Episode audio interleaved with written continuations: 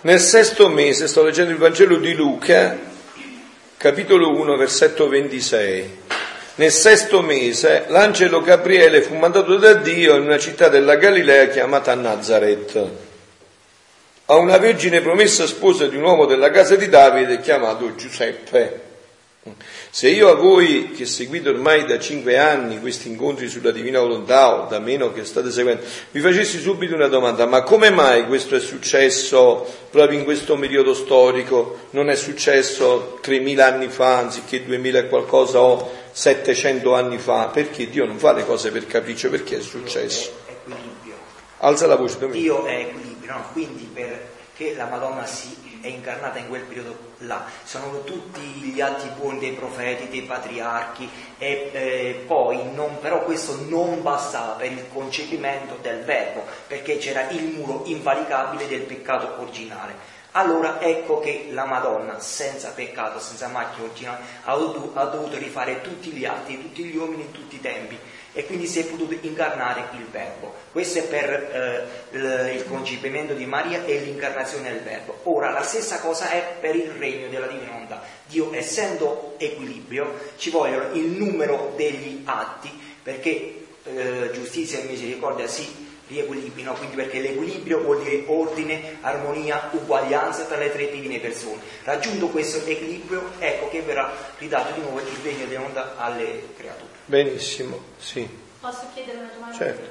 Eh, non capisco quello che la, la, Madonna ha dovuto rifare tutti gli atti, Mm. quindi puoi spiegarmi questo? Eh, no, sì, te lo puoi spiegare, ma per spiegare questo entriamo nella divina volontà, sì. Cioè praticamente ehm, in questo momento storico, diciamo, in cui l'angelo si è presentato a Maria, Maria avrà avuto sui 15 anni, no?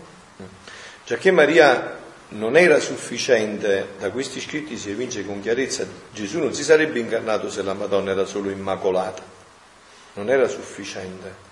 Perché Gesù si potesse incarnare, la Madonna doveva vivere con la volontà di Dio, non con la sua volontà. Già che la Madonna era immacolata, immediatamente dal primo atto di concepimento ha capito che cos'era la volontà umana e che cos'era la volontà divina. Subito, immediatamente ha aborrito, ha rinnegato l'umana volontà per vivere solo di divina volontà e ha legato al trono dell'Altissimo la sua volontà umana per non farla mai, per agire solo con la divina volontà. Quindi che cosa avviene quando una creatura fa questo in pienezza? Che il suo atto da umano diventa divino. Cioè io nel mio atto umano faccio entrare la divina volontà e il mio atto non mi appartiene più, se ne appropria la divina volontà e il mio diventa un atto divino, non più un atto umano. Ti è chiaro questo passaggio? Benissimo. Allora, che cos'è un atto divino? Un atto umano per quanto santissimo, mettiamo anche l'umanità santissima di Gesù, la più santa che esistita, ma sempre un atto umano è sempre limitato nel tempo e nello spazio, non può travalicare il tempo e lo spazio, perché è umano, rimane sempre incapsulato in queste dimensioni. Un atto divino invece diventa eterno, immenso, infinito, onniveggente e onnipotente. Come una piccola lucerna di fronte al sole. Eh. Ecco perché nel trattato della Vergine Maria dice San Luigi Maria Grignò di Montfort che un punto d'acqua della Madonna valeva più di tutti i martiri di tutti i santi. Appunto, quindi un atto eh, divino, io dico adesso a Gesù, Gesù, vieni tu a parlare in me. Io ho già fatto l'atto preventivo stamattina, poi ne parleremo di questo, adesso lo attualizzo e dico Gesù, vieni tu a parlare in me come avevamo stabilito stamattina. Questo immediatamente, però bisogna conoscere quello che si fa, quindi attraverso le conoscenze io so che quest'atto da umano diventa divino, perché io permetto a Gesù di fare questo con la mia volontà. Questo atto divino adesso che cosa fa? Nel momento in cui io sto dicendo Gesù vieni tu a parlare in me, c'è un giovane senni che si vuole suicidare, non lo fa più. C'è l'ammalato che non ha il coraggio di entrare in ospedale, in questo atto trova la forza. C'è eh, una anziana sola che si sta disperando e attraverso questo atto trova la forza. Per non fare questo. C'è un giovane che sta andando a peccare, attraverso questo atto cambia la direzione del suo, del, suo, del suo, proponimento, della sua intenzione. Questo avviene per tutti gli uomini di tutti i tempi, perché è un atto divino, quindi raggiunge il primo uomo che è stato all'ultimo uomo che sarà, perché non è mio, è un atto divino.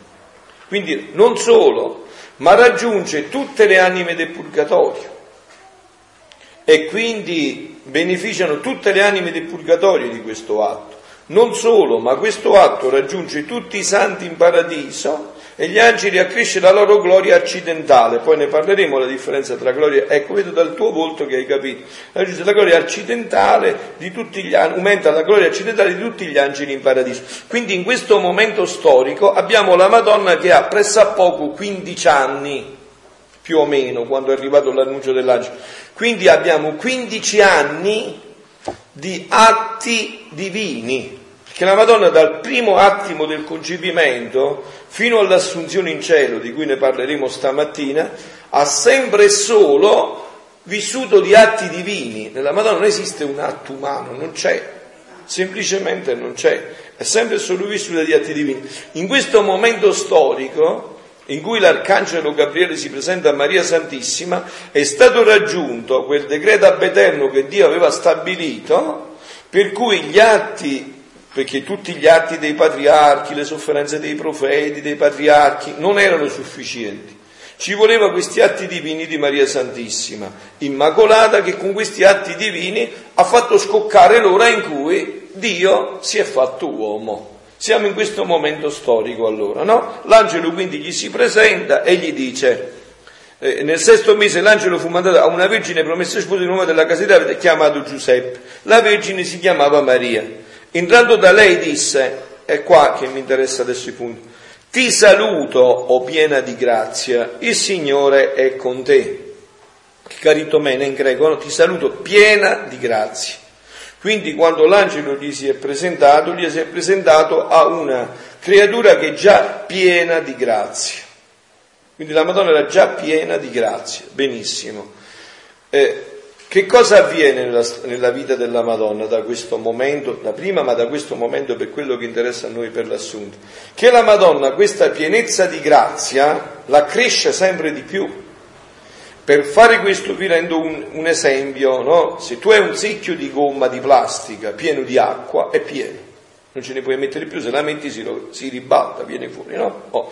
Ma se tu ci vai vicino con una fiamma ossidica dolcemente e riscaldi quella gomma, quella gomma è capace di dilatarsi ancora di più e ti lascia ancora un piccolo spazio e tu puoi versarci altra acqua.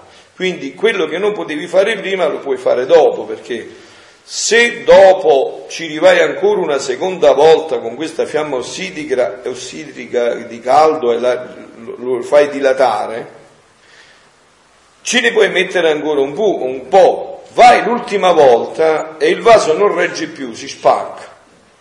Che cosa è successo il 15 agosto?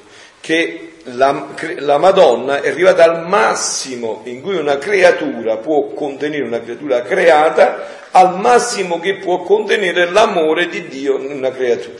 Quindi è arrivata al vertice, il vaso si è rotto e si è ricomposto in una dimensione in cui crescerà per tutta l'eternità, perché anche la Madonna crescerà nell'amore di Dio per tutta l'eternità. Si è ricomposto in questo momento.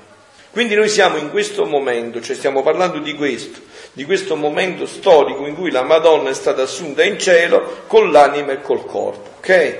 Allora adesso questo è, abbiamo detto, questo abbiamo detto è dogma di fede, quindi qua non è che c'è da discutere, qua c'è da approfondirlo sempre di più, un dogma non è che, ecco, anche qua, no?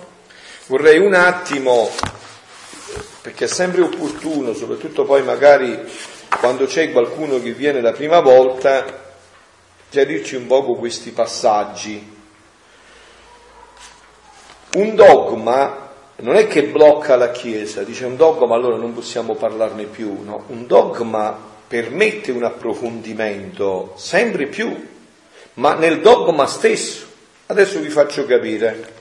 Secondo quello che dice San Vincenzo de Lernis, no? È un sacerdote che eh, parla, nel, soprattutto quello che vi prendo è nell'ufficio delle letture, no? Dice, qualcuno potrà forse domandarvi, non vi sarà mai alcun progresso della religione nella Chiesa di Cristo, visto che ci sono i dogmi, i dogmi, no? Voi sapete come eh, un cristiano all'acqua di rosa prende il dogma, prende il dogma come qualcosa che è un'imposizione, no, no, il dogma non è un'imposizione, il dogma è una verità certa che tu, fondandosi su quella verità, non sbaglierai e potrai ampliarti, ma povera te se esci fuori da quella situazione, entrerai nell'errore, nell'eresia, sarà un problema per te, non è, non è che il dogma ti blocca, il dogma ti amplia il cervello, ti fa andare sulla strada giusta, no? Allora che cosa dice San Vincenzo del Forse qualcuno potrà domandarsi, non vi sarà mai alcun progresso della religione nella Chiesa di Cristo?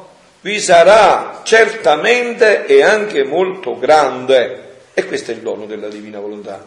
Nella divina volontà Gesù dirà, non sono venuto ad abolire, ma a dare pieno compimento. Ecco perché è necessarissimo che voi venite a questi ritiri e poi vi ampliate attraverso la Sacra Scrittura, il Catechismo della Chiesa Cattolica, la tradizione della Chiesa, perché troverete che tutto è meraviglioso, tutto è chiaro, tutto si incastra in un disegno stupendo, meraviglioso, non c'è nessun spaccato che abolisce il precedente, ma viene invece a completare in maniera piena, a completare nella pienezza. Chi può infatti essere talmente nemico degli uomini e ostile da Dio da volerlo impedire questo progresso? Bisognerà, ecco, tuttavia stare bene attenti che si tratti di un vero progresso della fede e non di un cambiamento. Ecco da dove vengono le eresie, no? Da un cambiamento, no, ci deve essere un progresso. Il vero progresso avviene mediante lo sviluppo interno, sentite che belli i santi, no? come scrivono chiari, come sono sempre stupendi. No? Il cambiamento invece si ha quando una dottrina si trasforma in un'altra. Allora si è il cambiamento, quando una dottrina si trasforma in un'altra. È necessario dunque che con il progredire dei tempi crescono e progrediscono quando è più possibile la comprensione, la scienza e la sapienza, così dei singoli come di tutti, tanto di uno solo quanto di tutta la Chiesa. È necessario, è necessario, come ci spinge anche Papa Francesco, è necessarissimo, ma in questa chiarezza. Devono però rimanere sempre uguali il genere della dottrina, la dottrina stessa, il suo significato e il suo contenuto. Ma che bello, vi deliziate, vedete come è tutto chiaro, non crea nessuna confusione nella mente, tutto diventa limpido. La religione delle anime segue la stessa legge che regola la vita dei corpi. Questi infatti, pur crescendosi e sviluppandosi con l'andare, con l'andare, degli anni, rimangono i medesimi di prima. Vi è certa molta differenza tra il fiore della giovinezza e la messa della vecchiaia. Pensate per esempio, suo marito dice a me, no, è differenza, lei è una bambina, è giovane, io sono vecchio, decrepito, me ne devo andare, non c'è differenza. No? Ma sono però gli stessi adolescenti di una volta quelli che diventano vecchi. Io sono quello che ero a 0,01 secondo della nascita. E si è sviluppato, ma sono sempre quello. Sono quello. Si cambia quindi l'età e la condizione, ma resta sempre il solo medesimo individuo. Questa è la divina volontà, eh? Questa è la divina volontà, così come è presentata da Luisa. Questa è. Capite? Questa è la divina volontà presentata da Luisa il dono della divina volontà è la completezza dell'Antico Testamento, del Nuovo Testamento, della creazione e della redenzione. Questo è il frutto, è come se tu hai un albero maestoso. Se non ci che... fosse questo sì. progresso qua, quando venne Gesù sulla terra, no? Tutti i più grandi santi si sarebbero spaventati perché avrebbero detto nemmeno Adamo innocente è riuscito a tenere questo dono, lo possiamo fare noi. Quindi con questo progresso ti porta di nuovo al dono della divina a, a, conoscere proprio Dio non più per fede, ma tu lo vedi proprio tu stesso in tutto, in tutto e per tutto. E questo è quello che vi dicevo, è come un albero maestoso in cui, pensate questo, l'Antico Testamento, poi la creazione sono la radice una radice stupenda, no? Poi arriva eh, il tronco, eh, i rami, le foglie, il fiore, tutto il Nuovo Testamento, tutto... adesso che cosa manca tutto questo? Il frutto. Ecco il frutto. Il frutto è il dono della divina volontà. Unica e identica resta la natura, unica e identica alla persona. Le membra del lattante sono piccole, più grandi invece quelle del giovane, però sono le stesse. Ho detto già, le, le, le membra di Quantiero lattante e queste sono le stesse, sono diventate più forti, eh, ma sono le stesse. Le membra dell'uomo adulto non hanno più le proporzioni di quelle del bambino, tuttavia quelle che esistono in età matura esistevano già e Gesù in questi scritti, e sfido tutti, Gesù proprio questo fa capire perfettamente, che quando lui si è incarnato è stato come una commedia in due atti. Gesù perché si è incarnato, dice in questi scritti? Si è incarnato per riportare l'uomo all'origine di come era stato creato, non per mettergli un po' di cirotte e guarirlo dalle ferite del peccato, ma già che c'era stato il peccato, ha dovuto prima guarire le ferite per poi riportarlo all'origine. Esempio, un atleta che corre e fa le corse di 100 metri in 8 secondi, un giorno correndo si rompe la gamba e va in ospedale. Il medico qual è la prima intenzione? Guarigli la gamba per farlo ritornare a correre, ma mentre guarisce la gamba non può farlo ritornare a correre gli deve guarire la gamba e quindi anche tutte le accortezze, gli deve dare il brudino, non gli può dare i maccheroni, la carne perché deve riprendere. E poi dopo però l'intento qual è? Riportarlo a quello. Ma per riportarlo a quello deve prima avvenire tutto questo. E questi sono questi anni della redenzione, perché si potesse riportare l'uomo a comprendere di nuovo come era stato creato con questo dono della divina volontà. Tuttavia, quelle che esistono esistevano già, come tutti sanno, nell'embrione, sicché quando a parti del corpo niente di nuovo si riscontra negli adulti, che non sia stato già presente nei fanciulli, sia pure nello stato embrionale. Non vi è alcun dubbio in proposito. Questa è la vera e autentica legge del progresso organico. Questo è l'ordine meraviglioso disposto dalla natura per ogni crescita.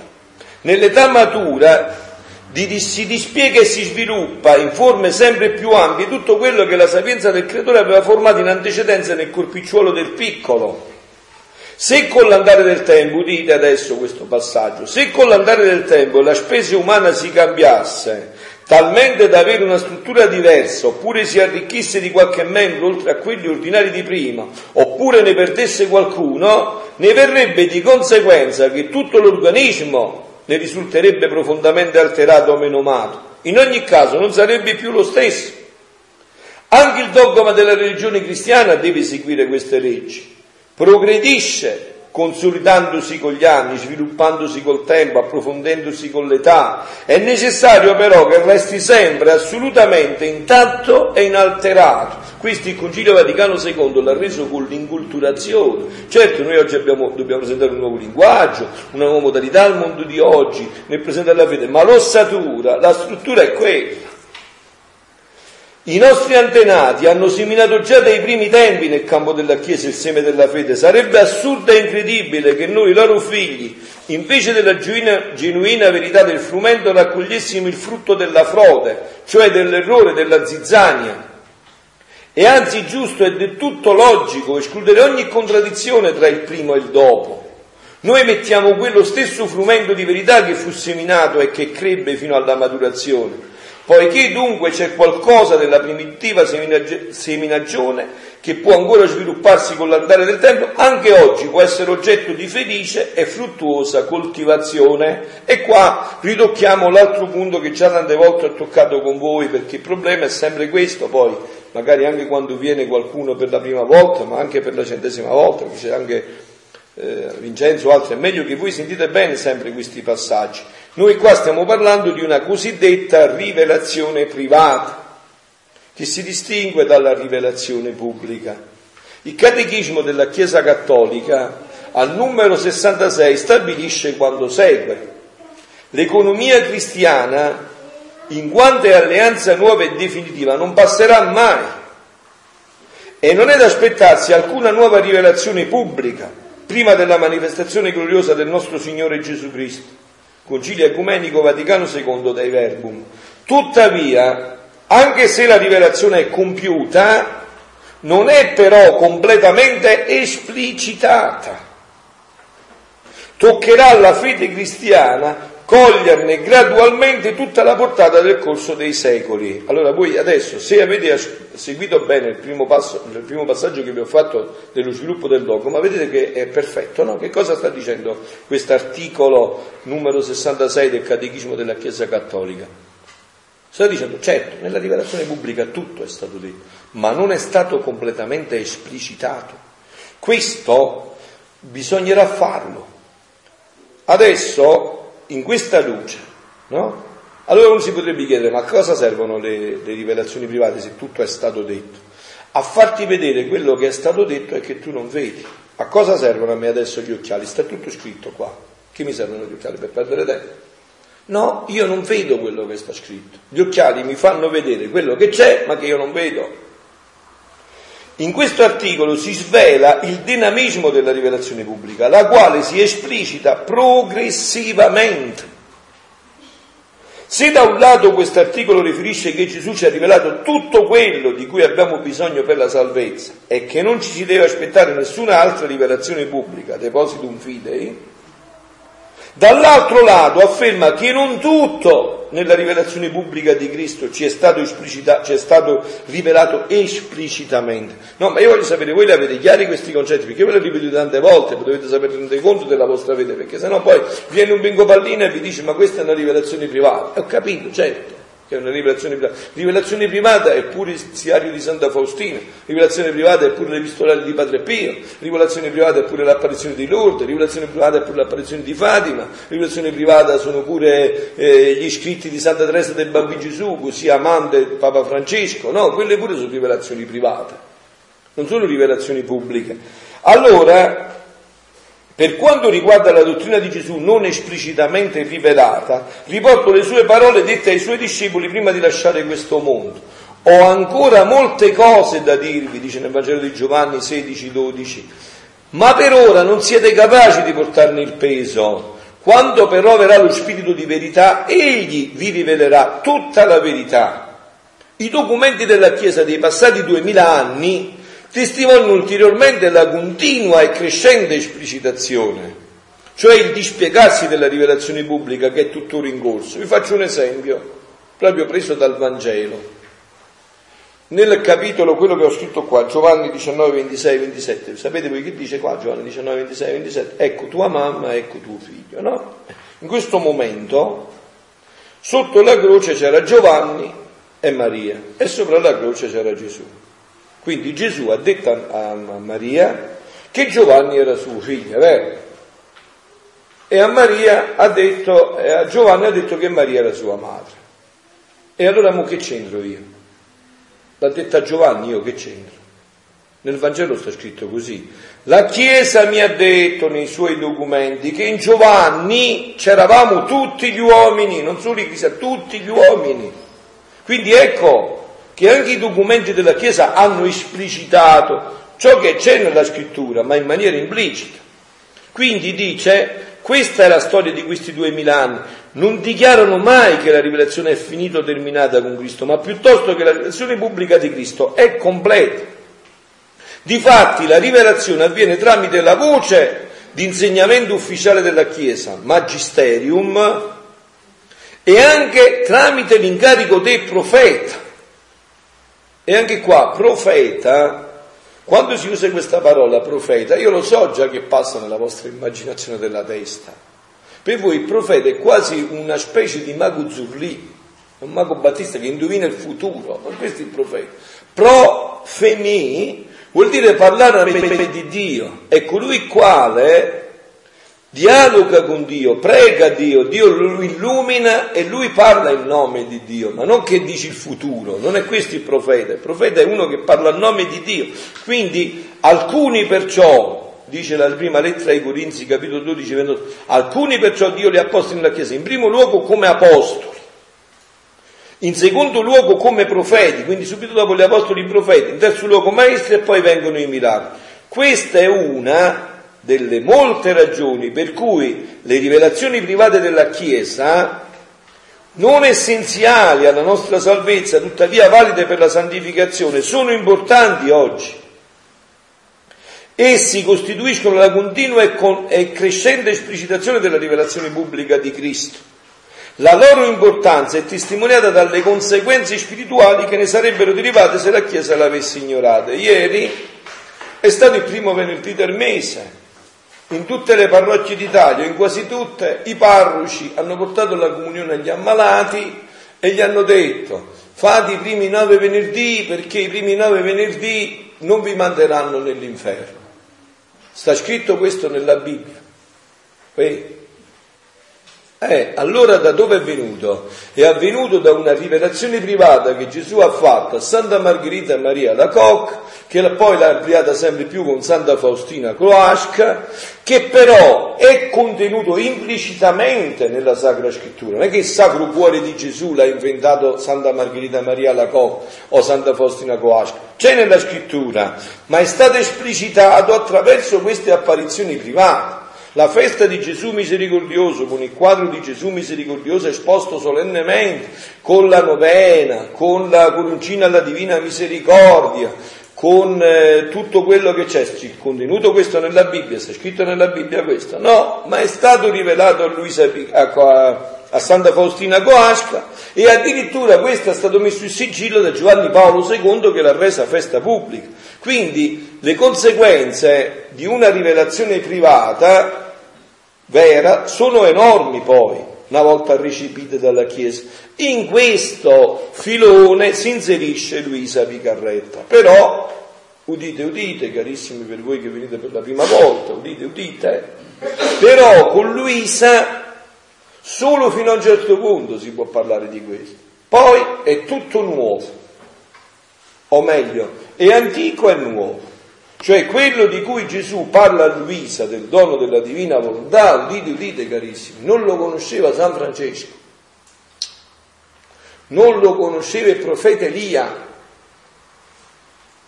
non lo conosceva San Pio da Pietralcina che aveva tutti i carismi. È un dono rivelato unicamente a Luisa Picarretta. E qua, come Gesù dice negli scritti, dico anch'io a voi leggi quanti libri di santi vuoi, vedi tutto quello che vuoi e dimmi se io mai ho parlato a uno come te. Allora, già che questa non è dottrina mia, è dottrina sua, io sono libero, vero? Quindi non è che non è una cosa mia, non è che me l'ha rivelata a me, grazie a Dio, Gesù l'ha rivelata a lui. Allora, leggi quanti libri dei santi vuoi, leggi quella dottrina che vuoi, leggi tutto quello che vuoi e addimai se io a qualcuno ho mai parlato come te, ho insegnato a pregare come preghi tu. Quello esempio che vi portavo anche degli altri. Ok? Allora, mo, in questa, diciamo, eh, premessa chiarificatrice, soprattutto abbiamo ripetuto per chi viene la prima volta, in questa chiarezza ri, eh, rinseriamoci di nuovo nella festa dell'Assunta. Mentre la mia mente nuotava nel mare del volere divino, mi sono fermato nell'atto in cui la mia mamma regina fu assunta in cielo. Quindi vedete che Luisa è una perfetta figlia della Chiesa. Lei non ha mai avuto dubbi sui dogmi, si è inserita, era certa che la Madonna è assunta in cielo, lo dice, no? Quante meraviglie, quante sorprese d'amore chi si resta rapiti. E il mio dolce Gesù, come se sentisse il bisogno di parlare della sua madre celeste, tutto in festa mi ha detto, e questo succede sempre a Gesù, anche adesso. Se voi state attenti col cuore, voi sentite che Gesù gli squacquarea il cuore dalla gioia che può parlare di sua mamma. Ha una felicità infinita adesso Gesù, oggi qua, ogni volta che parla della sua mamma. Ma perché parla della divina volontà operante in Maria? O meglio, della divina volontà che Maria ha permesso di operare in maniera piena in lei. Quindi anche adesso si verifica. Io perciò ho voluto subito centrare questo argomento per rendere felice Gesù, perché Gesù si rende felice solo così se facciamo parlarlo, si, si, distrae di tutto, di tutto il male che c'è nel mondo. Se noi li facciamo tenere gli occhi sulla mamma, sulla festa della mamma, Gesù no, tutti i castighi li cambia in misericordia, in benedizione. Figlia mia benedetta, è Gesù che parla adesso. Oggi, sentite, sentite, la festa dell'assunta è la festa più bella, più sublime, più grande, in cui restiamo più glorificati, amati ed onorati. Allora, perché è la festa più bella, più sublime più grande? Perché Dio in questa festa resta il più glorificato, più amato e più onorato. Ecco il motivo per cui questa festa dell'Assunta è per Gesù la più bella. Cieli e terra sono investiti. Come c'è? Ah, guarda. Cieli e terra sono investiti di una gioia insolita, non mai provata. E qua Gesù che parla, quindi i termini sono precisi, non mai provata, vuol dire che non è stata mai provata prima. Gli angeli e i santi si sentono investiti da mari di nuove gioie e nuove felicità. E questo si verifica ogni festa, non è che si è verificata la festa del 15 agosto del 1938, si verifica la festa del 15 agosto 2015 perché in Dio è tutto in atto, in Dio non esiste il passato, è vero? Non esiste il futuro. Dio è tutto in atto si realizza adesso, concretamente. Gli angeli e i santi si sono rivestiti di nuovi mari, di nuove gioie e nuove felicità e inneggiano con nuove canteci la sovrana regina, che col suo impero, la Madonna, impera su tutto e dà gioia a tutti. Perché impera su tutto e dà gioia a tutti? Giampaolo. Perché ha vissuto solo e sempre di divina volontà quindi è la volontà di Dio che impera su tutto e su tutti. Oggi, continua Gesù, è la festa delle feste. È l'unica e nuova che non si è ripetuta mai più. Mai più. Unica e nuova. Non ripetuta mai più. Nessuno potrà più ripetere questa festa. Perché? Sapete perché nessuno potrà più ripetere questa festa? perché anche altre creature che arriveranno in cielo col dono della divina volontà, ma hanno vissuto lunghi tratti di non divina volontà nella loro vita, hanno dovuto faticare, hanno dovuto eh, rinnegare completamente se stessi, ma invece questa è la creatura che mai, né per un attimo solo, né per una frazione millesimale di secondo ha fatto la propria volontà. Ha solo, e però state attenti qua, questo non è un dono, questo che vi sto dicendo come l'Immacolata Concezione, questa è una combinazione stupenda tra grazia e risposta, tra la grazia di Dio e la risposta di Maria. Eva era immacolata, quindi era immacolata Eva, e che fine ha fatto la sua immacolatezza? Si è persa nel peccato originale. E la Madonna invece che ne ha fatto della sua immacolatezza? L'ha cresciuta sempre di più. Quindi qua c'è un combinato, un combinato che nella vita cattolica è sempre presente. Tutto è grazia, tutto che noi siamo qua. C'è una grazia, si dice, grazia preveniente, grazia concorrente, concomitante e grazia susseguente. Che significa? Che siamo qua è grazia che continuiamo a restare qua è grazia, tutto quello che succederà dopo è grazia, ma noi dobbiamo dare la nostra risposta. Ci sta una domanda che Luisa fa a Gesù, no? Cioè, è vero che la Madonna è immacolata, però è stata concepita dal seno di Sant'Anna, quindi com'è che non ha ereditato niente dal peccato originale? E lui Gesù gli dice, figlia mia, fu la volontà che travolse la sua natura, non la, la, natura che travolse la sua volontà. Quindi tutto il bene, tutto il male sta nella volontà. Perciò la Madonna, non avendo voluto conoscere mai la sua volontà umana, è, stata, è rimasta per sempre immacolata. Non avendo mai voluto conoscere la sua volontà umana, a voi sembra una cosa, perché pregate poco, semplicissima. Cioè, che cosa significa questo? Se io so che cosa incontro, il non voler conoscere la volontà umana è il martirio dei martiri, è il massimo dei martiri. Perciò la Madonna è regina dei martiri senza morire martire, perché ha superato infinitamente, divinamente, tutti i martiri. Perciò San Luigi Maria Grignon del Monforte dice che quando la Madonna dava un punto d'acqua, questo è più grande del martirio di San Lorenzo e di tutti i martiri. Perché questo è il martirio dei martiri, è il martirio da cui hanno origine tutti i martiri. Appunto, è il martirio dei martiri, l'aver rinunciato alla propria volontà. Voi immaginatevi che la Madonna mai, mai, né per un secondo solo, ha lasciato prendere il sopravvento alla sua umana volontà. Ha sempre e solo dato il primo atto nella sua vita alla divina volontà, così come l'uomo era stato creato. Così come Adamo ed Eva vivevano prima del peccato originale. Ecco anche questo passaggio. Perché io vi ho detto questo dono è stato conosciuto da Luisa e prima no. Perché? Che cosa è successo nel paradiso terrestre? Quando Adamo ed Eva hanno peccato, cioè hanno rinunciato a vivere fusi nella divina volontà, ma si sono appoggiati sulla propria umana volontà, questo è il peccato. Quando hanno deciso questo, dopo hanno perso memoria di come vivevano con la divina volontà. Facevano gli stessi atti, ma non avevano più gli stessi effetti. Quindi, da dopo il peccato originale, chi più poteva vivere questo se nessuno lo conosceva? Solo a chi Gesù lo doveva rivelare. E Gesù, nella sua onniscienza, ha deciso di rivelarlo a Luisa Picarretta. Ecco perché gli dice a Luisa, leggi quanti libri dei santi vuoi, leggi tutto quello che vuoi. E vedi a chi mai ho parlato così? Quindi eravamo al, a questo passaggio della della divina volontà. Oggi è la festa delle feste, è l'unica e nuova che non si è ripetuta mai più. Mai più perché mai più a Gesù è ritornata una creatura che ha portato integra la volontà così come gli era stata data la divina volontà.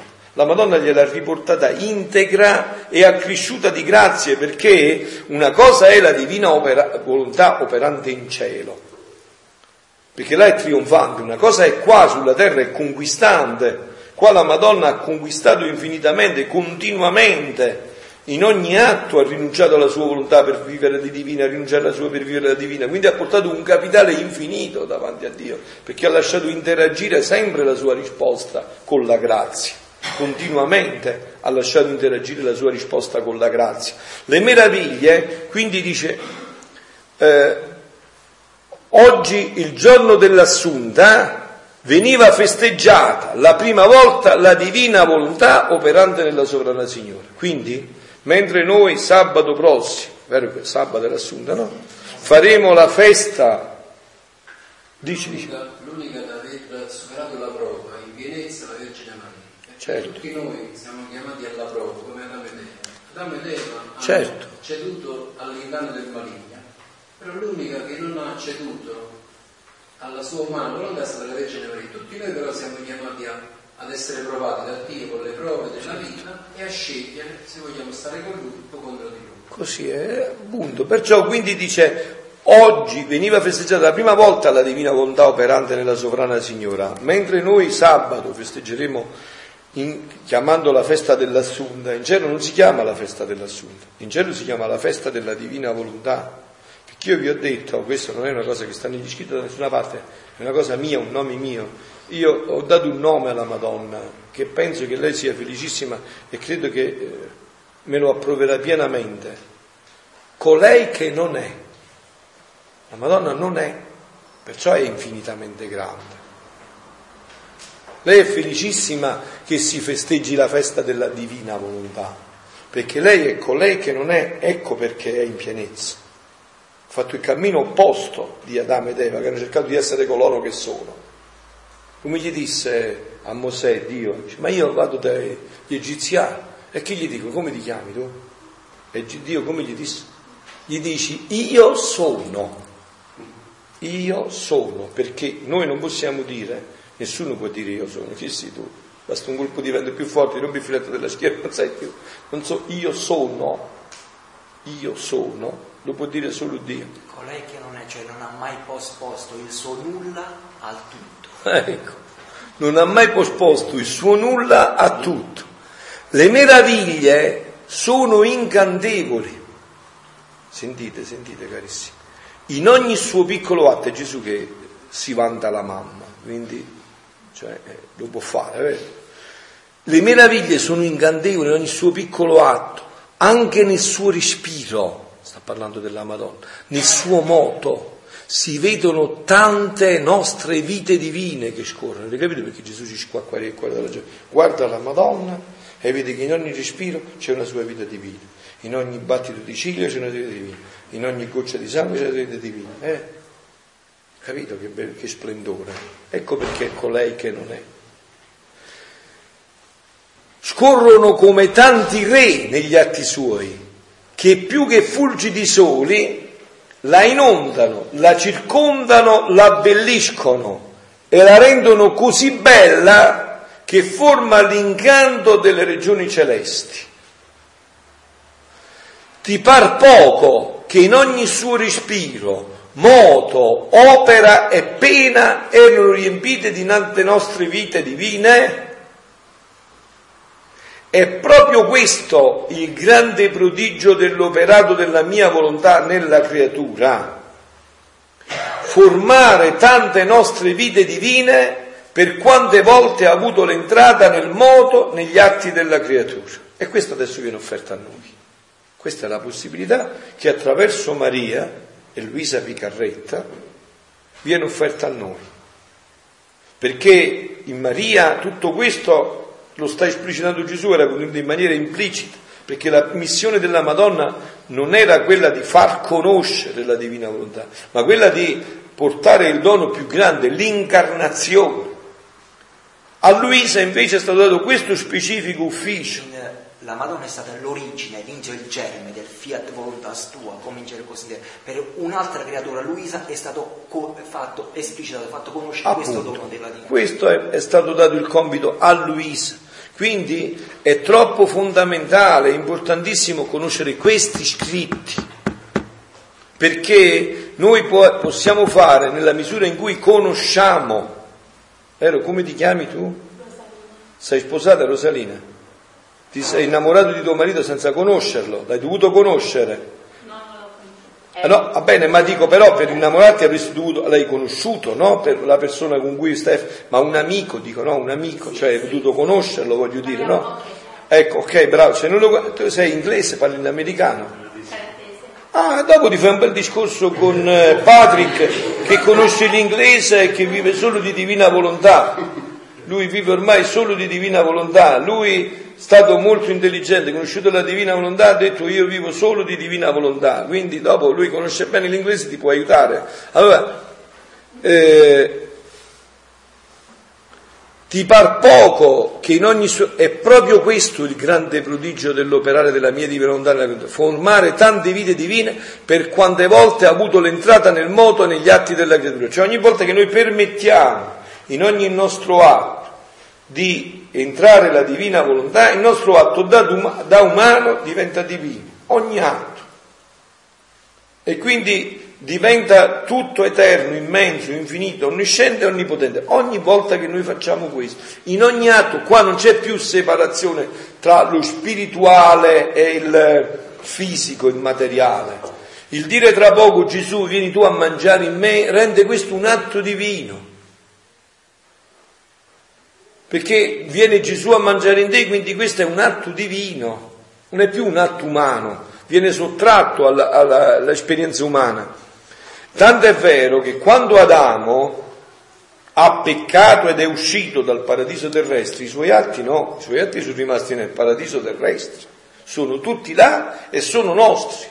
Come noi, dice Gesù in questi scritti, ma come mai voi non vi siete mai chiesto questo? Come voi avete ereditato il peccato originale, avete però anche ereditato questi primi atti di Adamo ed Eva, questi primi atti divini della divina volontà, sì. Dice Gesù a Luisa che un atto fatto nella divina volontà nemmeno Dio lo può cancellare, certo. perché è eterno. Appunto, è incancellabile perché un atto suo rimane per l'eternità, neanche lui più ha potere, viene sottratto a tutto. E siccome il mio fiat possiede la virtù bilocatrice e ripetitrice, cioè si biloca e si ripete sempre, un atto divino, e ripete sempre, ecco lo dice, senza mai cessare, Quello che fa quindi la grande signora, così la chiama la Madonna Gesù, sente ancora in sé moltiplicare queste vite divine, le quali non fanno altro che estendere maggiormente i suoi mari d'amore e di bellezza, di potenza, di sapienza infinita. Tu devi sapere che sono tanti e tante, sono tali e tante le nostre vite divine che possiede, la Madonna, la molteplicità dei suoi atti che possiede, sentite che bello, che come entrò in cielo popolò tutte le regioni celesti, che non potendoli contenere riempirono la creazione tutta. Giamba, e questi stanno ancora studiando secoli di riccia. Quando leggeranno questo, quando leggeranno questo, che diranno? Sicché non vi è punto dove non scorrono i suoi mari d'amore, di potenze e tante nostre vite di cui ne è la posseditrice e la regina. La posseditrice e la regina. Sentite qua, possiamo dire, sempre Gesù che parla, eh, ci domina e la dominiamo e riversandosi nella nostra immensità, potenza e amore, popolò tutti i nostri attributi degli atti suoi e delle tante nostre vite divine che aveva conquistato, sicché da dovunque, dappertutto ci sentiamo amare, glorificare dentro e fuori di noi. Questo lo fa tutto la Madonna.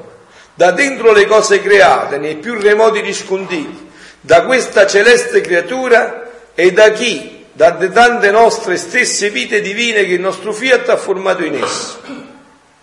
O potenza del nostro volere, tu non puoi fare tanti prodigi fino a... come? Ah, tu solo puoi fare tanti prodigi fino a creare tante nostre vite in chi si fa, in chi, in chi si fa dominare, per farci amare e glorificare come meritiamo e vogliamo. Ecco perciò, sentite, può dare il suo Dio a tutti perché lo possiede. Ecco, questo dovrebbe essere il nostro programma di apostolato. Se no, su tutte eh, chiacchiere, su tutte egocentrismi. Noi dovremmo dare quello che prima noi possediamo. Dovremmo possedere dentro di noi il nostro Dio per darlo agli altri. Solo così è il vero apostolato. Questo è il vero apostolato, che puoi fare in mille modi, ma questo è il vero apostolato. Sicché,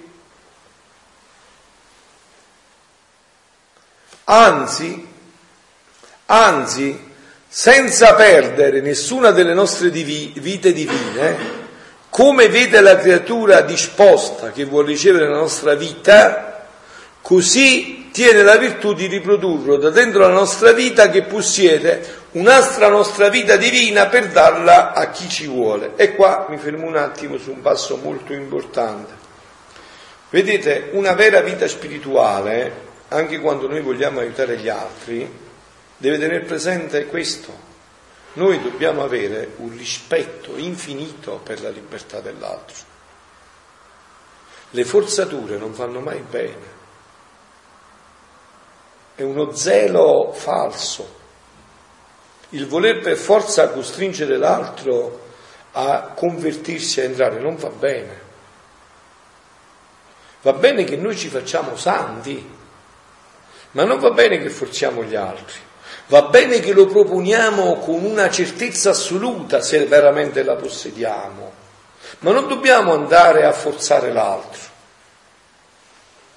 L'altro è sempre sovranamente libero di dire sì o no a Dio. Non ci può essere forzatura.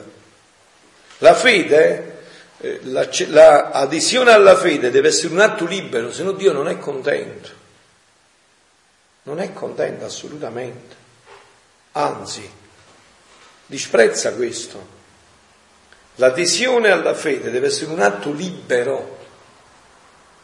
Non deve essere fatto per paura, per plagio, per forzature, no, tu ci credi, hai chiara la tua identità, te la sei chiarita fino in fondo la tua identità e questa devi presentare, ma poi l'altro è sovranamente libero di accogliere o non accogliere.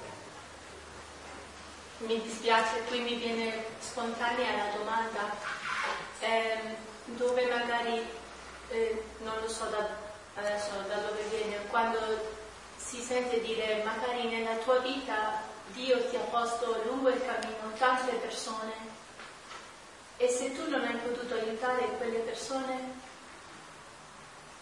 magari con la tua vita hai dato esempio, mm-hmm. però se queste persone sono tutte libere ma non sentono o non possono tramite te arrivare a provare l'amore di Gesù o di. Maria, mm. allora hai fallito? No. E questa è la mia assolutamente, dilemma. Assolutamente, assolutissimamente non hai fallito. Questo è un inganno diabolico per cercare di deprimere l'altro, per cercare di fare scoraggiare l'altro, certo, assolutamente. Cioè, prima di tutto, prima di tutto noi non sappiamo tutto quello che è stato fatto, Dio lo potrebbe utilizzare all'ultimo momento sul letto di morte e ribaltargli la vita, ma resta sempre una cosa, sovranamente, e questo lo vediamo dai Vangeli. Allora Gesù con Giuda ha fallito? Brava. Eppure chi ha avuto più esempi di Giuda a fianco? Ha avuto Gesù ogni giorno accanto a lui, ha avuto l'amore fatto carne, ma nella sua libertà ha deciso. Oppure col ladrone alla sinistra ha fallito e col ladrone alla destra invece ha avuto successo. No, rimane sovranamente l'ultimo aspetto, proprio questo che dicevo, della libertà. Ecco perché noi non dobbiamo mai eh, scoraggiarci, noi dobbiamo fare la nostra parte, poi dobbiamo lasciare gli eventi nelle mani di Dio, noi dobbiamo cercare di fare come meglio possiamo la nostra parte, poi dobbiamo lasciare gli eventi nelle mani di Dio, assolutamente.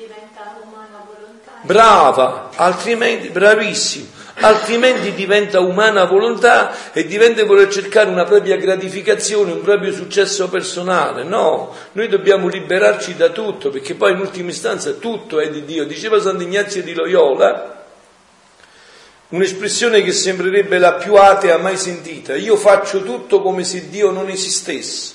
Perché che cosa vuole dire? Io devo fare la mia parte perché Dio sicuramente farà la sua. Quindi io devo fare la mia parte, poi Dio sicuramente farà la sua. O io faccio la mia parte e poi mi libero di tutto. Non mi lascio eh, ingannare dalle, da Satana che vuole venire su, vedi hai fallito, vedi a cosa è servito tutti questi tuoi sacrifici, tutte queste tue penitenze, tutte queste tue lacrime, tutte queste tue preghiere, tutte queste, magari fatte veramente con il cuore, con tutto, vedi a che cosa sono servito? Vedi, tuo marito non si è convertito, tuo figlio sta ancora nella droga, vedi che hai fatto, che cosa serve la tua vita? Non è vero assolutamente. Non è vero niente, è soltanto un inganno, appunto, che vuol far entrare dentro la nostra umana volontà con tutto il corredo dell'umana volontà che si porta dietro. E, eh, questa Vergine Regina è un prodigio continuato. Ciò che fece in terra lo continua in cielo. Avete capito? Questo è il passaggio anche adesso perché la nostra volontà, quando opera tanto nella creatura quanto in noi, quell'atto non finisce mai più, mai più. Un atto che abbiamo fatto nella divinità è eterno, in mezzo è sempre attuale, è sempre presente, interagisce sempre. Dice Gesù, sentite che dice, tutti i peccati di tutti gli uomini non valgono un atto nella divina volontà, ma se voi state attenti lo capite da soli, no? Tutti i peccati di tutti gli uomini non, fa, non, no, non, possono fare niente quanto mi glorifica invece un atto solo nella divina volontà, perché tutti i peccati di tutti gli uomini sono sempre limitati nel tempo e nello spazio. Grazie a Dio l'uomo può fare solo cose limitate nel tempo e nello spazio. Invece un atto della creatura che permette a Gesù di venire lui lo glorifica talmente tanto perché diventa un atto eterno, immenso, infinito, sempre presente, sempre attuale. Vedete voi, no? Quando, come fa la Madonna a cambiare eh, quando Gesù sta intervenendo nel mondo con qualche castigo, come fa la Madonna? Gli presenta i suoi atti, gli, gli abbaglia la vista, gli incanta la vista e gli dice guarda che, che, guarda che capolavoro, guarda che atti ci sono per te. Che cosa sono questi peccatucci che fanno gli uomini o peccatacci o quello che volete voi di fronte a questi atti miei che ti metto davanti? Va, te li ripresento adesso tutti attuali. Va. E poi adesso aggiungo pure Giampaolo che ogni tanto fa qualche atto, fra più, vedi? Mettiamo pure questi altri atti sopra, vedi? Domenico che ormai fa solo questo. Ve l'ho detto io, voi conoscete Domenico. Domenico quando l'ho conosciuto io non sapeva farsi neanche bene il segno della croce, adesso è diventato un mistico della divina volontà, padre, è diventato un mistico della divina volontà, si è tuffato nella divina volontà e adesso è esperto di sacra scrittura, di catechismo e della divina volontà. Diventerà, capito, Patrick? Diglielo un po' tu, diglielo in inglese, eh, quello che ho detto di Domenico. Sì, sì, diglielo a Patrick, quello di Domenico. Quando l'ho conosciuto Now he's an expert, he's a mystic, even with the words of the Bible. Capito, Patrick? Adesso, dottore divina volontà. Ok, come te, viene anche lui all'università. Sì, sì.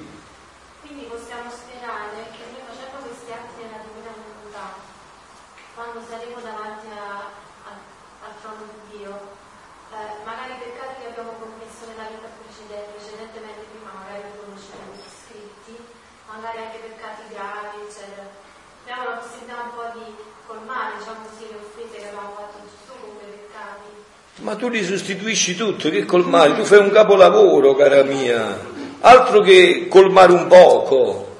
C'è un atto della divina volontà, gli occlude la vista per tutto il resto, ma questo già vale per la redenzione. Tu sai, no? Che la confessione cancella, non copre, cancella. Sei stata a scuola tu. Se la compagna tua di classe scriveva una frase sulla lavagna e tu eri fuori, e l'insegnante gli diceva di cancellare col cassino, tu la potevi leggere più quella, quindi non esiste più. Se non la potevi leggere non esiste più. Quindi questo già avviene con la confessione. non parliamo poi quando tu inizi a inserire tutto questo nel cammino della divina volontà. Questo già è la misericordia di Dio vera, è questa che raggiunge l'uomo e lo ribalta completamente col sacramento della confessione. No? Cioè Papa Francesco non fa altro che continuamente invitarci a questo proprio perché avviene questo. Poi è chiaro che nella divina volontà, nella divina volontà poi quando tu l'approfondirai vedrai che tu stesso, tu stesso, puoi rifarti tutti gli atti tuoi, trasformarli da umano al divino, non per gli altri, perché l'atto come è nato per l'altro resta, lo puoi smaltare quello di un altro, però lo puoi smaltare, già è bellissimo, no? Cioè, hai visto voi usate lo smalto, no? Eh, hai visto che l'unghia da bianca fa diventare rossa, eh, Insomma, no? Eh, quindi li smaltate, smaltate, applica questo agli atti, No? Applica questo agli atti, tu, ma i tuoi addirittura li puoi rifare tutti nella divina volontà, andargli a cambiare proprio la partenza di quell'atto. Dire Gesù adesso che ho questa conoscenza ti voglio dare il massimo della gloria. Se me l'avessi data quando stavo peccando, non solo non avrei peccato, ma avrei fatto anche tutto questo. Quindi sii piena di gioia per questo, per questo è facilissimo, questa è l'ultima cosa, stai piena di gioia per questo, che questo ci riguarda un po' a tutti poi, non è che capito? Questo ci rende pieni di gioia a tutti nella festa dell'Assunto. Eh, qua è sceso giù qua.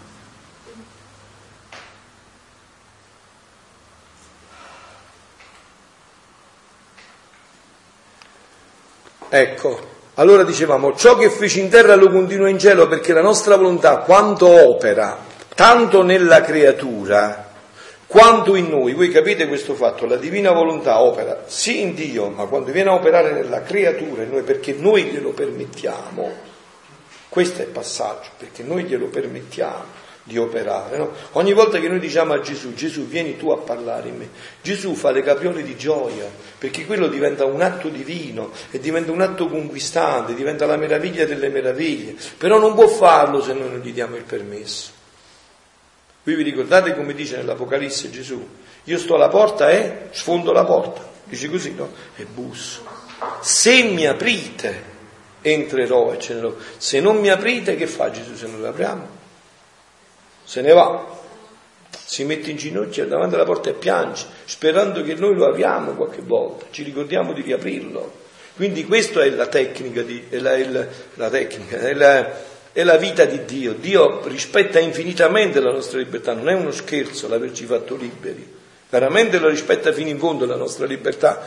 Quindi dice, tanto nella creatura quanto in noi, quell'atto non finisce mai e mentre resta in essa, nella creatura, si può dare a tutti, quell'esempio che vi ho portato, a tutti. Cioè quando io dico a Gesù, Gesù vieni tu a parlare in me, io permetto a Gesù di prendere questo atto, immaginatevi che questo atto viene portato nell'alto dei cieli e cade come una pioggia benefica su tutto l'universo, sul paradiso, sul purgatorio, sulla chiesa militante, sulla chiesa, su tutto.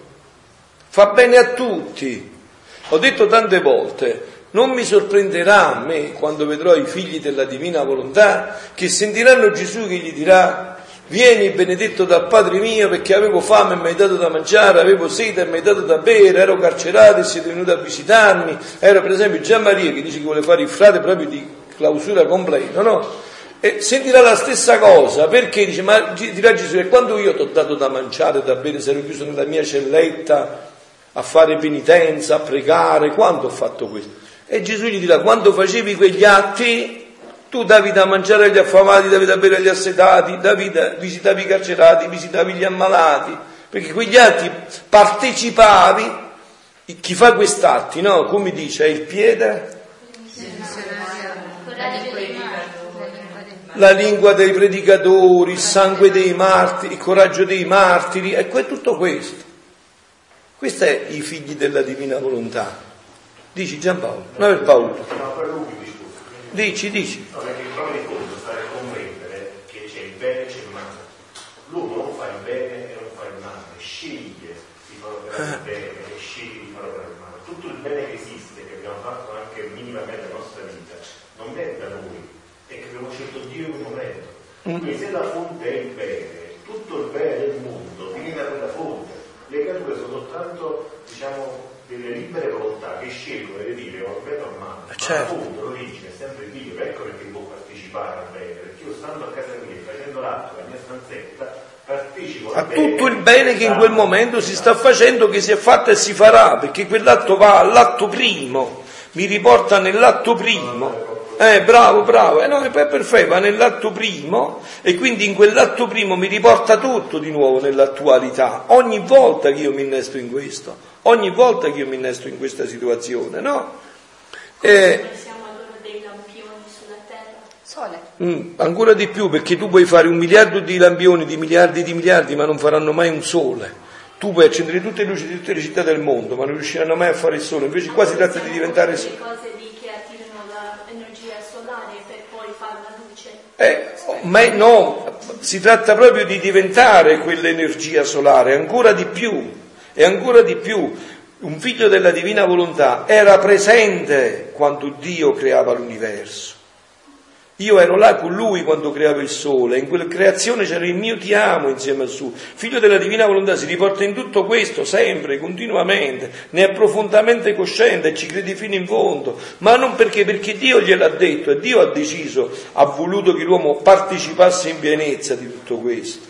E questo fa scomparire anche qualsiasi pensiero di vanagloria, di ritorno su se stessi, no, è proprio un riportarsi continuamente in Dio, un decentrarsi continuamente, un liberarsi dal proprio io per rientrare sempre e continuamente in Dio. Perciò finisce forse il sole di dare la luce perché ne ha data tanta alle umane generazioni, ha fatto, non finisce. Ti ricordi quando Gesù incontrando la Samaritana nel Vangelo di Giovanni che andava a bere gli dice ma se tu sapesti chi sono io, mi chiederesti a me da bere e io ti darei acqua che zambilla per la vita eterna e tu stesso diventeresti sorgente di quest'acqua non verresti più a tingere, saresti tu sorgente di tutto questo. Questa è la proposta che Gesù fa attraverso Luisa Picarretta ai figli della divina volontà, a coloro che si vogliono aprire a tutto questo. Questa è la proposta reale, concreta, perché poi eh, voi avete parlato un poco degli atti e dei giri?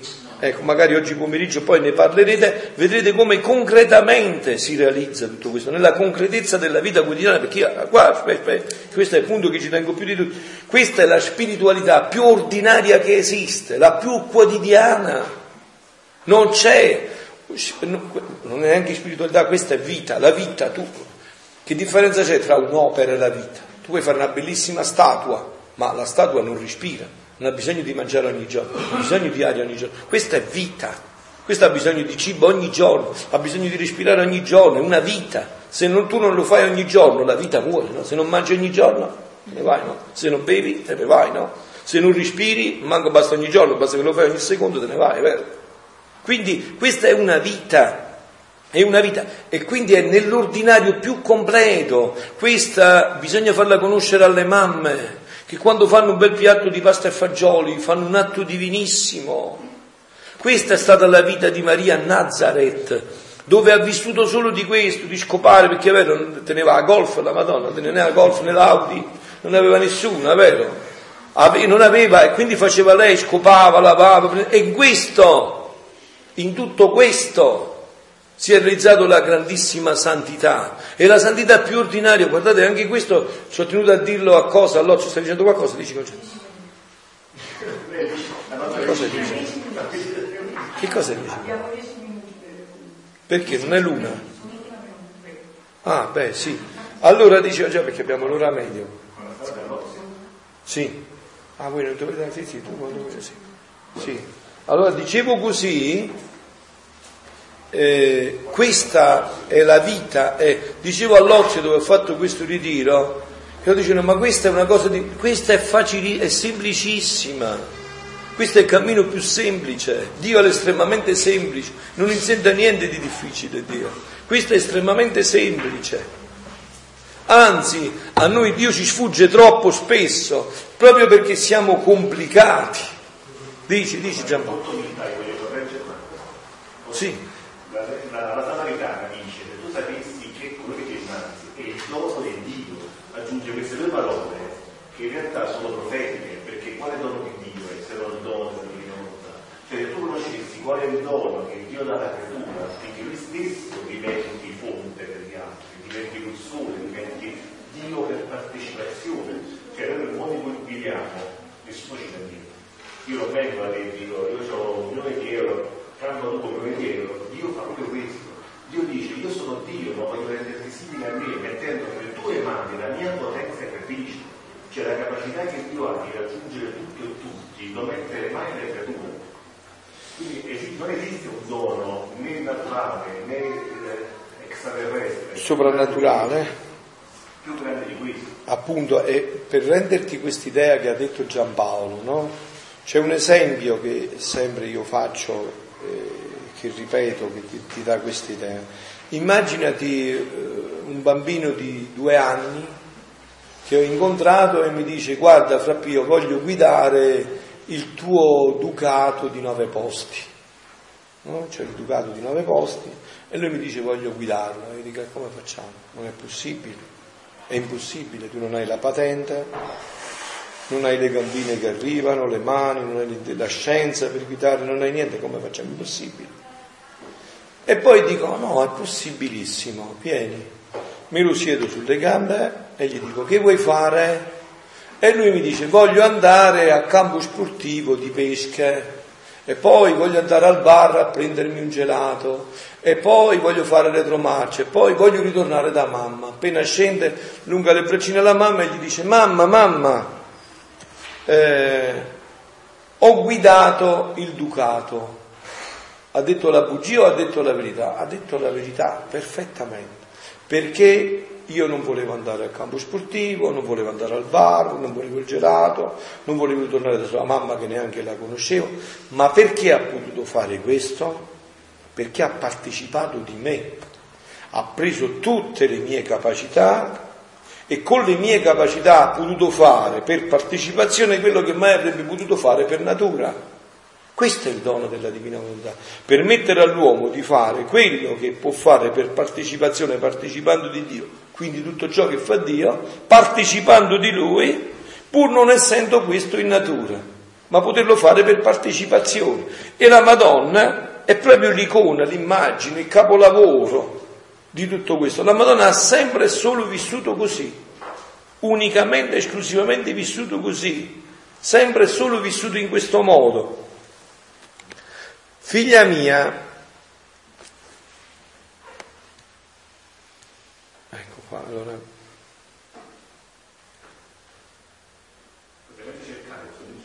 Sì, sì, certo.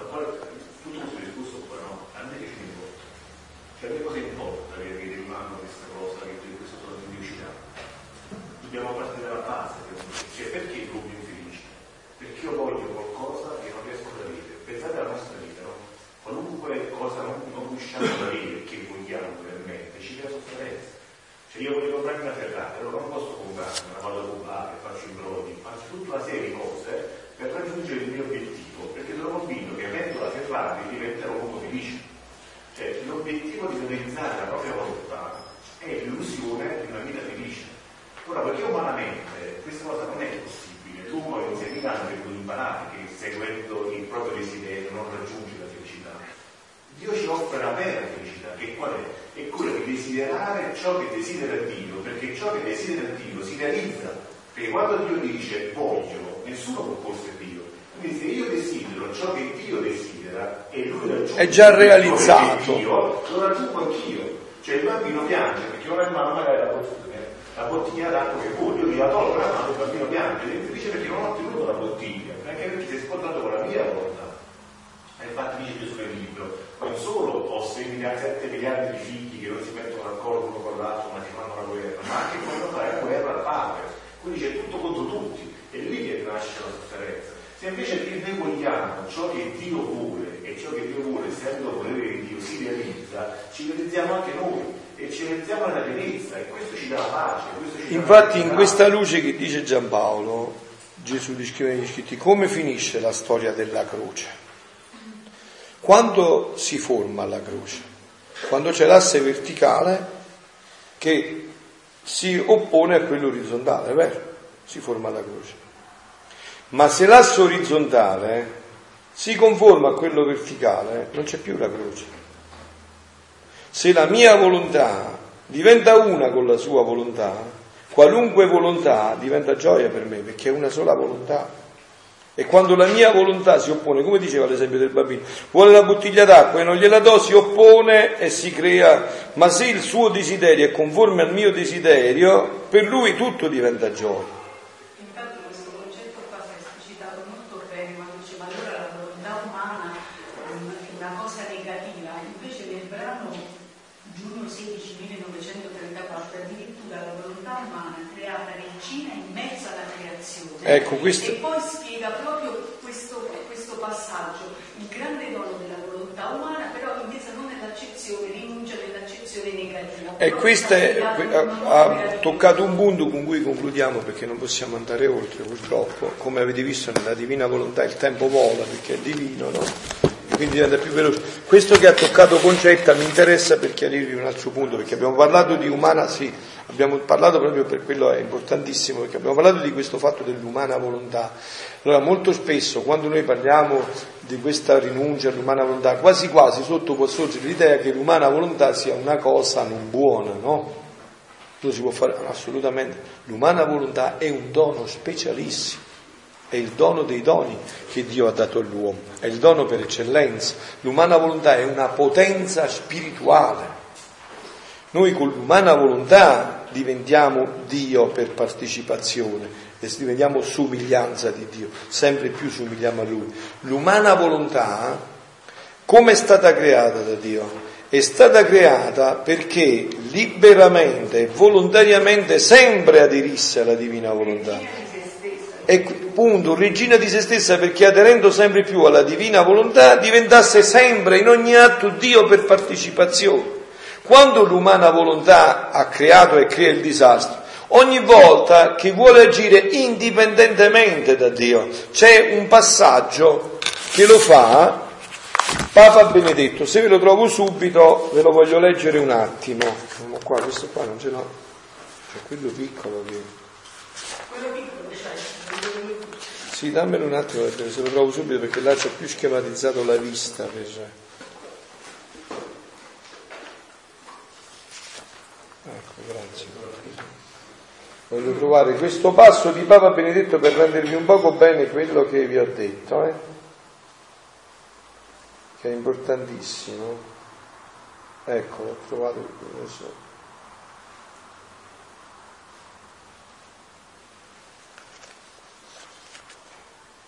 Parlavamo dell'umana volontà e delle sentite. L'uomo è in eh, Ratzinger, il Dio di Gesù Cristo, quindi ancora prima che fosse Papa, no? nell'anno 1976. L'uomo vuol diventare Dio e lo deve. Io il mio concetto, il mio cavallo di battaglia fondamentale, che era quello dei padri della Chiesa, io ho vinto da loro che Dio si è fatto uomo attraverso Maria perché l'uomo deve diventare Dio attraverso Maria. Questo voi lo dovete saper vedere in ogni uomo. Ma come oggi ho incontrato un mafioso che ha sciolto sette bambini nell'acido, eh, è quello deve diventare Dio. Dio si è fatto uomo perché l'uomo si faccia Dio attraverso Maria. Questo è il programma di Dio su ogni uomo. L'uomo vuol diventare Dio e lo deve. Ma quando, come nel dialogo con il serpente del paradiso terrestre, egli tenta di farlo emancipandosi da Dio e dalla sua creazione, contando esclusivamente sulle proprie forze, voi trasferitele, leggetelo, contando esclusivamente sulla propria umana volontà, quando in una parola si sente pienamente adulto, quello che sta succedendo oggi, interamente emancipato e rifiuta l'essere bambino come modo di esistere. Il regno dei cieli dei bambini, chi non diventerà come loro, non entrerà nel regno dei cieli. Come modo di esistere, essere bambino come modo di esistere. Vedete, il modo di esistere del bambino della divina volontà è che lui sempre con l'umana volontà, cerca la divina volontà. Questo è il modo di essere del bambino. Questo intende Gesù. Certo non intende i capricci dei bambini, no? Quello non entra nel regno dei cieli. Entra questo aspetto del bambino. Il bambino, io tante volte ho detto, sapete come si misura l'umiltà di una persona? Sapete voi? Dal tempo che dà la preghiera.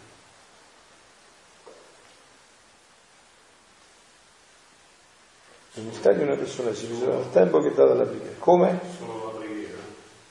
In modo accentuatissimo della preghiera, perché dalla preghiera poi viene detto. Già dalla domanda che mi hai posto solo mi fa un po' paura, perché intendi come se fosse una cosa quasi staccata la preghiera. No, no, dicevo Dalla cioè, preghiera dipendi tu. Ah, diciamo anche ai disabili, queste cose. Eh, hai visto? Eh, hai visto che mi hai fatto paura? Ho detto io, perché se è una vera preghiera, questo diventa una conseguenza sicura della preghiera. È un prolungamento della preghiera quello che hai detto. Però come l'hai detto quasi quasi, perché io ho tanti paesani miei che mi dicono padre, ma io non vengo a messa, non prego, ma faccio le opere di carità, non vado lo stesso in paradiso. La domanda pericolosa questa perché eh, tante opere sociali si possono fare con l'io, capito? Per gratificarsi, per autocompiacersi. Invece la preghiera ci libera da tutto questo, ma questo è un ragionamento che poi eh, ne parleremo in maniera più approfondita magari in un altro prima. Adesso continuiamo un attimo a quello che dice Papa Benedetto. Ma quando, come nel dialogo con il serpente del paradiso terrestre, egli tenta di farlo emancipandosi da Dio e dalla sua creazione, contando esclusivamente sulle proprie forze, quando in una parola si sente pienamente adulto, interamente emancipato e rifiuta l'essere bambino come modo di esistere, quest'uomo, sentite che dice Papa Benedetto, finisce nel nulla, poiché si pone contro la sua stessa verità, che si chiama riferimento ad altri.